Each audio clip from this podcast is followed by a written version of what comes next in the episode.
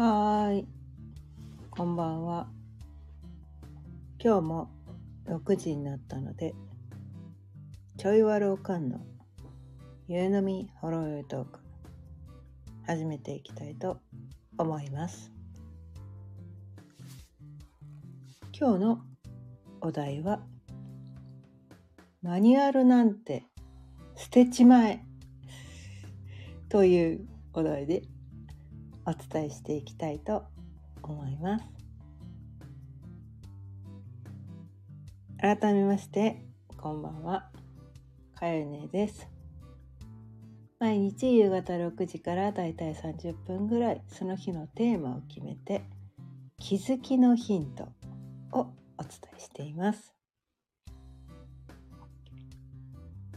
でね今日のこのねマニュアルなんて捨てちまえ。ちょっとちょっとねちょっと強めの強めのメッセージをねお題にしてみたわけなんですけどこれはねあのね捨てちまえって言ってるだけでマニュアルなんてなくてもいいとか無視しろとか言ってないんですよ。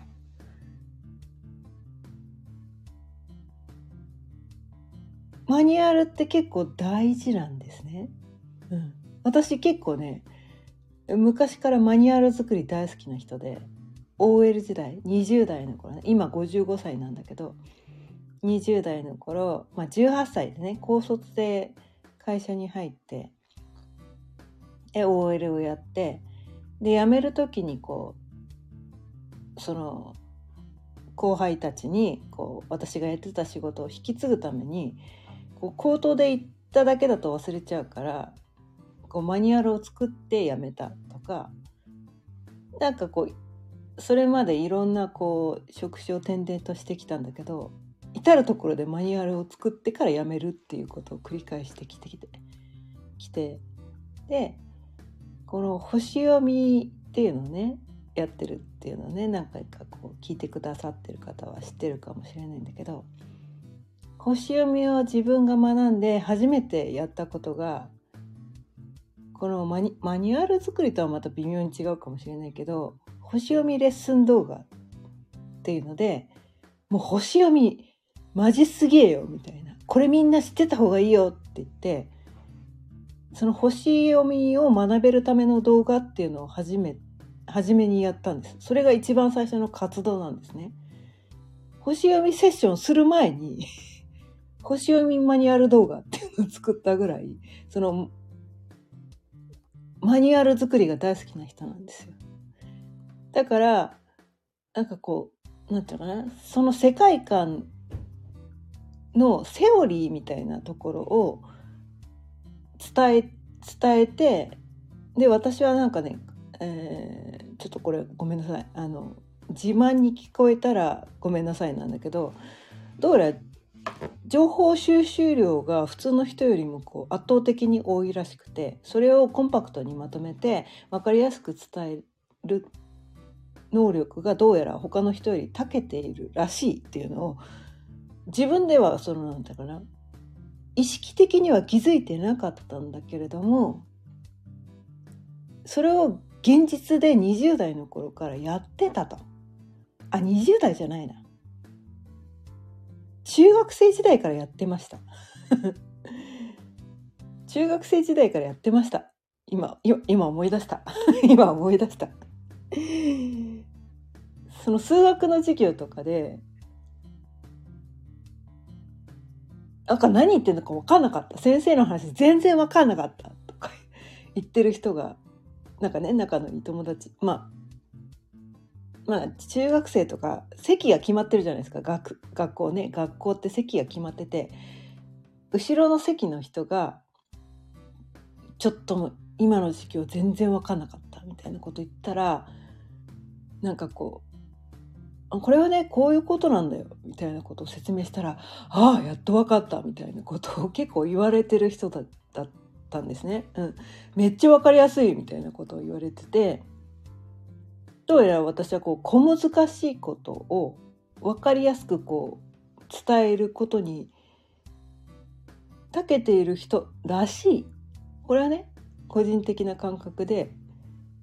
こう別になんかなんかの資格がね あるわけじゃないんだけど その資格ないよね。難しいことを分かりやすく伝える資格とかねこの世の中にまだないから。そそういうのがあるわけじゃないから、うん、ただ周りの人にね分かりやすいって結構言われることが多くてなんか難しいことを説明する時にすごくこの、フィードバックが今までに一番多く受けてきたフィードバックが分かりやすいって言葉なんですよ。あなたは素晴らしいって言われたことはないんですけど あんまりね。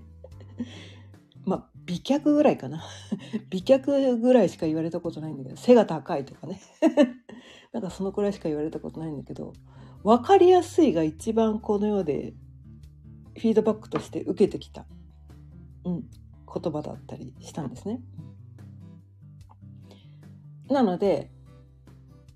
それが多分無意識化にあったのかそもそも私はそういう性質を持ち合わせてる人なのか知らないけどその小難しいことをコンパクトにまとめて分かりやすい法則であ法則っていうか分かりやすい表現方法で人に伝えるっていうのがどうやら私の役割なのかそれをやらなきゃいけないって思ってやってたというよりは何かやってたみたいな。なんか昔からやってた みたいななんかそんなところがあったりするんですよね。うん、でそこでそのマニュアル作りっていうのをね散々やってきた人なんだけれども、うん、それはそのなんかな難しい小難しいことを分かりやすく、ま、あのなんかね習得するためにマニュアルってどうしても必要なんですよ。マニュアルってどうしても必要なんですね。なんか難しいことを習得するために分かりやすく簡単にしたね誰でも分かりやすいっていうマニュアルってとっても必要なんですね。ただただねそれは習得するために必要なマニュアルであってそれをずっとマニュアル通りにやらなきゃいけないってことではないわけなんですよね。うん、よくこう「手張り」って聞いたことありますかね、うん、あまずはこうセオリーを学んでそれ通りにとりあえずやってみると。でそれをやってみた上で、ね、それをやった上でどうもうまくいかないぞと。だってや、なんていうのかな？そのマニュアルを作った人っていうのはやっぱりその人の価値観でマニュアルを作ってるわけであって、ね、その人は普通にできることでその人にとってはベストの方法だったかもしれないけどそれがこの世の中の全ての人にとってこうなるかなあの合致するやり方ではないわけなんですよね。でこの世でできる起き事っていうのもこのその時々で違うわけなんですよ。でもマニュアルを作る際っていうのは本質的なことしかマニュアルにしないから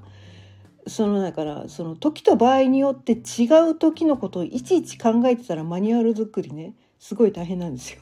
膨大な資料数になってしまってこういう時はこうしてこういう時はこうしてこういう時はこうしてとかやってらんないから、まあ、大体ね大体ここさえ押さえときゃいいみたいなね。大体普通はこんな感じみたいな。普通はこんな感じだよね。とか言ってイレギュラーな際はそうとも限らないんだけど、まあ、多分普通は普通のセオリーは多分ここねみたいなのがマニュアルだったりするんですよね。うん、でもこの世の中で起きる出来事ねあの、まあ、マニュアルっていうと大体こうなんていうのかなこうお仕事ねお仕事をする際にそのマニュアルでまず学んでねでそれをマニュアルで学んだことを現場で生かす、まあ、お仕事の現あの現実的に生かすっていうのがそのためにマニュアルがあることがすごく多いのかなって思うんだけどまあお仕事だけとは限らないんだけどね、うん、な何か技術を習得する際とか、まあ、あとスポーツとかね。なんかまあまあスポーツも技術技術や技術だから うん、なんか技術を習得する際にマニュアルっていうのが大体あるよねみたいな。うん、この順序で学んでいくと大体この技術が習得できますよっていうね。なんかそういうためにある。このだからこの何て言うのかなあのその世界観の学びをするのにそのジャンルジャンルだなジャンルの学びをするのにこういう順番で学んでいったら大体そのジャンルのことがなんとなくわかるよっていうのがマニュアルであってでもその時々でマニュアル通りにいかないことが現実は当たり前なんですよね。現実は当たり前なんですよ。だって起きる出来事ってその時々で違うしでそうなんとかなこの相手がいたりするんですよねお仕事の場合って。たった一人で自分だけがで完結するお仕事もまあものづくりとかではあるのかもしれないけどでも自分勝手にものを作って全然お客さんが求めてないようなものだったりしたら売れないわけだからやっぱりこうなかなかあのそのものづくりの時もなんかそのお客さんが求めるようなものを作らなきゃ売れないみたいなそういうところがあって結局なんかこう相手がいるっていうのがお仕事だって思うんですよね。お仕事って結局なんていうかな、えー、対価をもらうお仕事の場合ね、うん、あの家事とかそういうお仕事は、まあ、それでも家族がいたりするとやっぱり相手がいたりするんですよね。うん、でそういう場合にこうなんとかなマニュアル通りにやったからうまくいくとは限らないっていうことがもうそそんなのがそっちの方が日常なんですよ本当は。マニュアルを学んだからといってマニュアル通りに仕事が進むことはほぼほぼないんですよね。よあまあ資格とかがまずそうなんですよね。まあ資格資格まああのなんかねあの検定みたいなのを受けてでなんかこの、え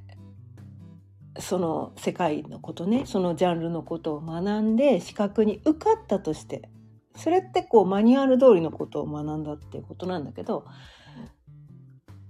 でもその資格で学んだことが現実のその仕事の世界ではああんまり生かされないことがほとんどなんじゃないかなって思うんですよ。まあ生かされるようなね職業によってはそれがほぼほぼだよっていうこともあるかもしれないけど意外ともう資格は資格を取るためのマニュアルっていうのはその資格を取るためその仕事に就くためのただのセオリーであってその根本的なこう考え方っていうのはそこなんだけど現実対応は全然違うんだよ人が相手だからその人がどういうふうなことを言ってくるかとかねまあ現場対応とかだったら現場がどういう状況であるかっていうのはその時々で違うからマニュアル通りになんか絶対にいかないことがほぼほぼなんですよ。ほぼほぼなんですね。うん。でもなんかねこう、う、なんかねマニュアル通りにやらなくてはいけないって思ってしまうとすごくねあれ音楽音楽が消えた。あ大丈夫か。そう。マニュアル通りになんかねこの世の中はほぼほぼ進まないのに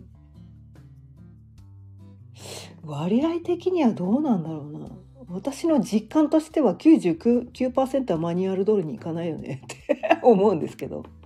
まあ、人によってはねその初級初級初うん、あのうまくいけない。職業？初級職業によっては結構ね8割方マニュアル通りだよっていう職業もあるかもしれないんだけど、ま、私がやってたのはねそのリフォーム営業っていう職業は99%方マニュアル通りなんかいかねえよみたいな。もう全て現場対応だよ。その時その時自分の感覚で動くしかないみたいな。だってお客さんって毎回違うしみたいな。現場だって全然毎回違うしみたいな。ね。マニュアルで決まってるようなことっていうのは一応参考にはなるんだけどね。学んでおいたから一応そこが根本的なことでそこからこの現場はどうしようみたいな。一応だからだからね、マニュアルを無視するのはダメで、マニュアルが分かった上でマニュアルから離れる。その現場ごとにね、お客さんごとに相手に合わせて、お仕事って結局なんていうのかな、お客さんに喜んでもらってなんぼなんですよね。マニュアル通りにすることが正しいって思っちゃうとおかしなことになっちゃうんですよ。お客さん喜んでもらえないんですね。いや、マニュアルはこうなってるんでって言ったら、お客さん、いや、そんな、え、いや、それはお宅の問題でしょって。私はこうしてほしいって言ってるんです。お金払うんだから私の希望を聞いてくださいよ、みたいなことを言われるわけなんですよね。結局。だからマニュアル通りにやろうとすると、お客さんに喜んでもらえないんです。どっちかっていうとそんなそんなことばっかりにマニュアルにこだわってるとクレームになっちゃうんですよ。あいつもう担当から外してみたいな。頭固いみたいな。私の言うこと何も聞いてくれないじゃんみたいなね。なんかそういう風になってくるんですよね。マニュアルにこだわってると。マニュアルは大事なんですよ。マニュアルは団地で、もちろん法律違反もしちゃいけないんだけど、ね、マニュアルの中にはその法律でこういうことが定まってますみたいなことが書いてあって確かに法律違反なことに対しては断固としてね拒否しなきゃいけないんだけどこれはちょっとごめんなさい。法律で決まっているのでこれはごめんなさい。どうしてもできませんっていうのをお客さんにきっちりお伝えしなきゃいけないんだけどその法律違反にならないことに関して言えばねあとはその結果的に悪くなるとかねそれをやってしまうと表面上はうまく取り繕えても数年後にねお客さんがこう不利益を被るようなねなんかそういうことに関してはきっちり言わなきゃいけないんだけどそうじゃないと。ただマニュアルにそう書いてあるだけでそれは会社のねなんかこう利益のためとかなんかこう自己保身のためにそのマニュアルがもしあるんだとしたらそこは無視していいよみたいな 先を見据えてこれがねお客さんのために本当になるのかならないのかっていうのをちゃんと考えてあげた上でねマニュアルを無視するんだったらそれは会社から自分が怒られるだけでいいんですよね。そんなマシママニュアルだったら無視しちまえって私は思うんですけどでもなんかねこう結構なんかねそのマニュアルを守らなくてはみたいなねなんかそういう考えの人が結構多いのかなとか思ってて。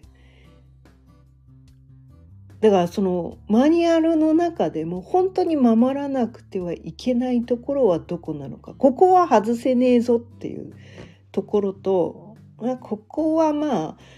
まあ会社にとってはこれはちょっと利益がねちょっと悪くなっちゃったりとかちょっとなんか後々なんかこう面倒、くさいことになるかなって思うこともあるかもしれないけれどもそれが本当にお客さんが望んでて結果的になんかこうなんていうかないろんな人の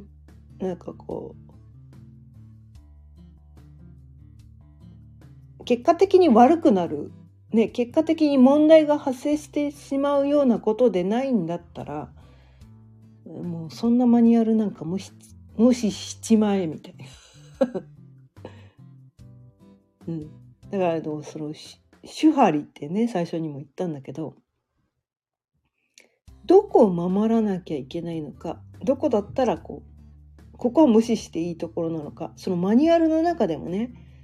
どこが大事なのかっていうのかだからこう鵜呑みにしないってことなんですよね。うん、これはもうあのマニュアルに限らなくてこういろんな世の中のこの教えとか全てに関して言えるんですね。それがどんなに素晴らしい人が言ってる言葉であろうが鵜呑みにしない鵜呑みにしない自分で検証してみる。ね。それが本当に自分も納得がいくことであれば、それを採用すればいいよね。うん。そのマニュアルをね。もうこれしないととんでもないことに結果的になってしまうとか、表面上は取り繕うことができるけど、うん、あの結果的にいろんな人がこう傷ついてしまうとか迷惑をかけてしまうみたいなことに対してのことだったらそのマニュアルは死守しなきゃいけないけどでもそこに書いてあることはその会社の体裁を守ることとか名誉を守ることとかななんかそのなんか個人的なそのエゴ的なことに関してなんかそういうマニュアルだったらそんなの無視 無視しちまえみたいな。そんなのどうにでもなるじゃんみたいな。まあ怒られるかもしんないけどね。みたいな。怒られるかもしんないけど私は割とねそこら辺に関してはねどうでもいいとか思ってて結構無視してた人なんですよね、うん、無視してた人なんですよでもお客さんにはすごくこう喜んでもらえるからいや会社の機嫌取ってどうすんねんみたいなお仕事ってお客さんに喜んでもらってなんぼやねんとか思うんですよ。会社の機嫌取ってどうすんねんみたいな。まあそういう人のが多分出世するんですよね。会社の機嫌取ってる人のが出世するんですよ。だね結構ね私もねあの高卒でえー、っとねあの結構一流企業に入ったんだけど、うん、そこでねなんていうのかな出世するタイプと出世しないタイプを結構見てきたんですね。うんまあ、不器用なんですよね出世しないタイプの人は不器用なんだけどやっぱりなんか自分なりの正義を貫いてる人みたいななんかその信頼を失いたうんっていうのかななん信頼を失うだからお客さんを裏切るようなことをしないみたいな人っていうのは出世しないんですよ。でもなんか上司の言いなりになってこうなんていうのかな上司にごまをすってなんかこうなんかそういう人は割と出世するみたいなねそういうところがあったりするんだけど まあそれをしたかったらすればいいんだけどね。うん、ちょっと話が脱線したね。うん、脱線しました。うん。今日はね、この、マニュアルなんて捨てちまえというお題なんですけど、繰り返しお伝えしてるんですけど、マニュアルなんか最初から学ばなくてもいいって言ってるわけじゃないんです。マニュアルはとっても大事なんです。マニュアルは一応セオリーだから、それを一度学ぶ一度自分の身につけてみるねうん。身につけてやってみた。やってみた。上で取捨選択するんですよ。手張りっていうやつ。うん。ここは外せねえなみたいな。ここは外せない。でもこれはなんかこうその TPO ね時と場合によってここは守らなくてもいい。っていうところを自分の中でちゃんと明確にしといてねで結局は何ていうのかなその起きる出来事ってね何が起きるかわからないんですよ。何が起きるかわからないんです。その時にそのマニュアルでしか動いちゃいけない。ね。マニュアル通りにしか動けない人間って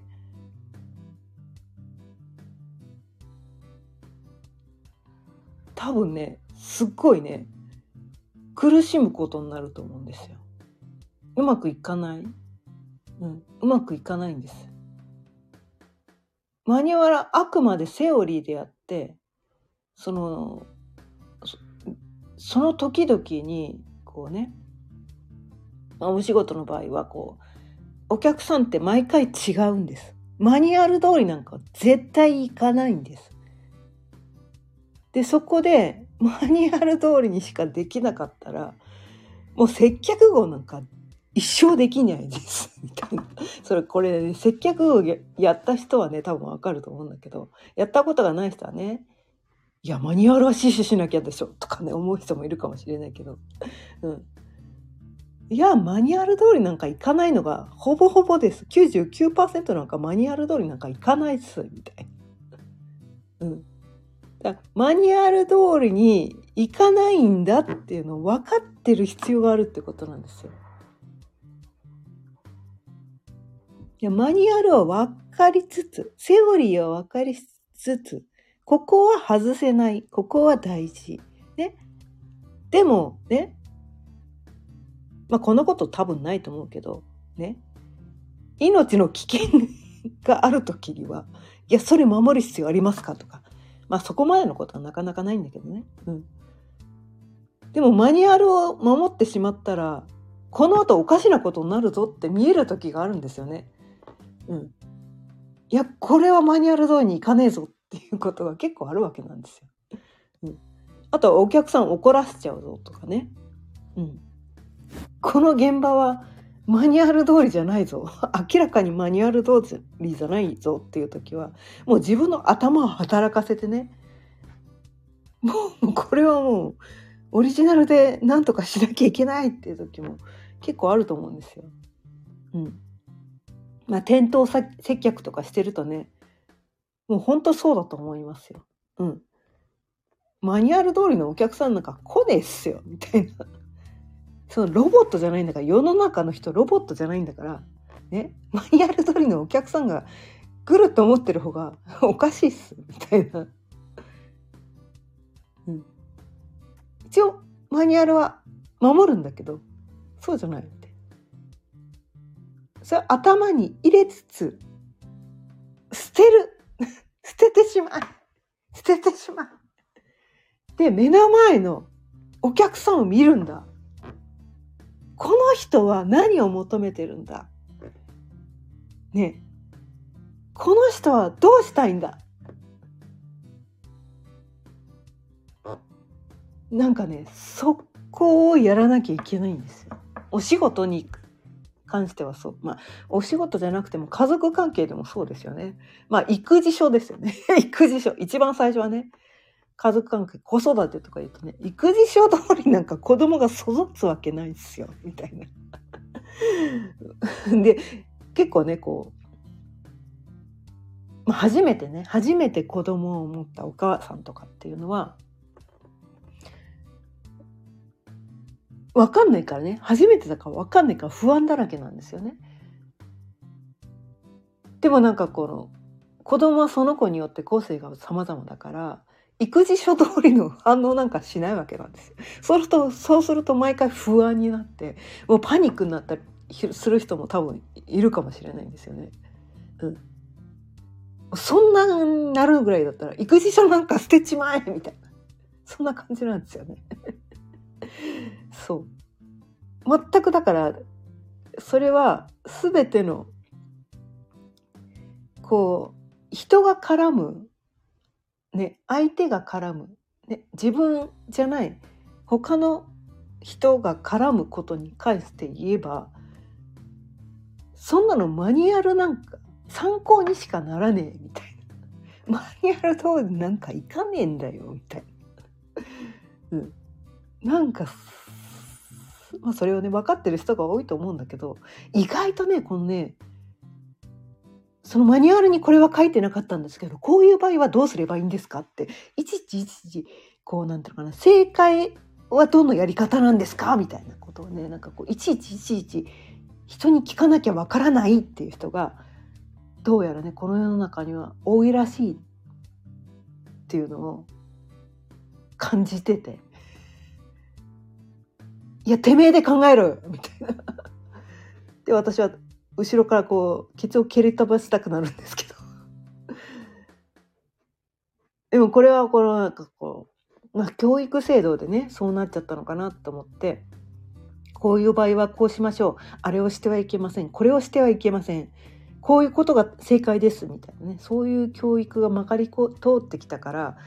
その正解の方法以外をやることがなんかすごくこうなんとかな？えこれで合ってるんだろうか？これこれで間違ってたらどうしよう？どうしようどうしようみたいな感じでパニックになる人がどうやらこう多いら多いらしいっていうのをね最近気づいて。うん。おやおやそれはそれはちょっと大変だねみたいな 感じがして。今日はね。このお題でお伝えしてきたんだけど。うん。まあねこういろんな初めての学びとか初めてのねお仕事とかっていう時にマニュアルがあるとすごくそれはとてもとても参考になってそれはちゃんと学ばなきゃいけないし自分の頭の中に入れなきゃいけないんだけれどももう日々のね出来事起こる出来事とかねお仕事でやってる場合にマニュアル通りなんかいかないことがほぼほぼなんだよって。マニュアル通りになることもまあそりゃあるかもしらんけどマニュアルを学んだ上でそこを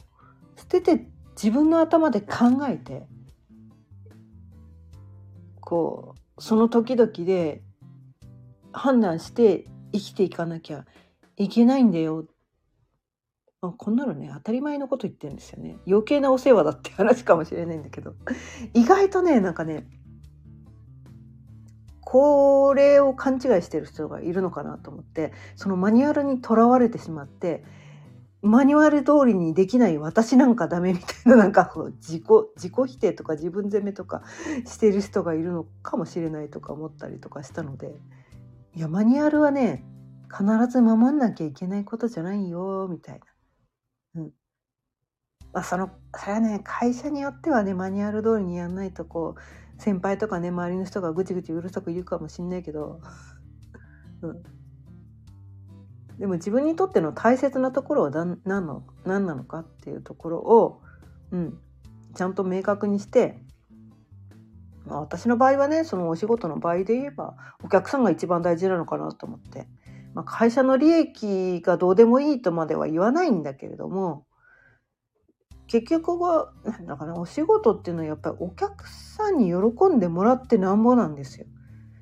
だからマニュアルを守ることよりもお客さんに喜んでもらうためにマニュアルを捨てちまえぐらいに私個人としては思っています。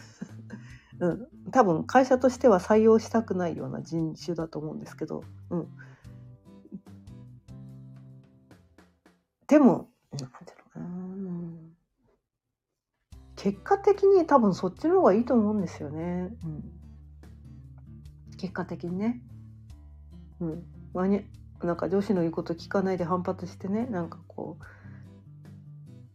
一時期は怒られたりとかねするかもしれないけど、うん、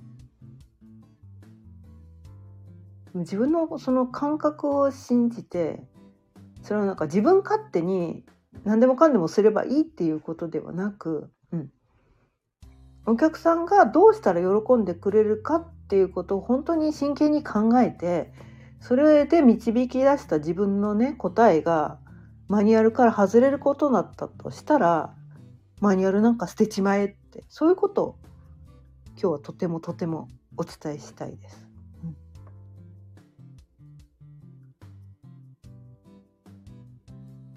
まあそうじゃない人がそうじゃないそそれはマニュアルから外れることはダメだとね思い込んでそれにとらわれて苦しんでる人がいるかもしれないなと思って今日はねこのちょっと強い強めのお題でお伝えしてみました。ということで今日も30分過ぎたのでそろそろ終わりにしたいと思います。今日も聞いてくださってありがとうございました。毎日夕方6時からだいたい30分ぐらいその日のテーマを決めて気づきのヒントをお伝えしています。また聞いてくださったら嬉しいです。それではまた明日。さようなら。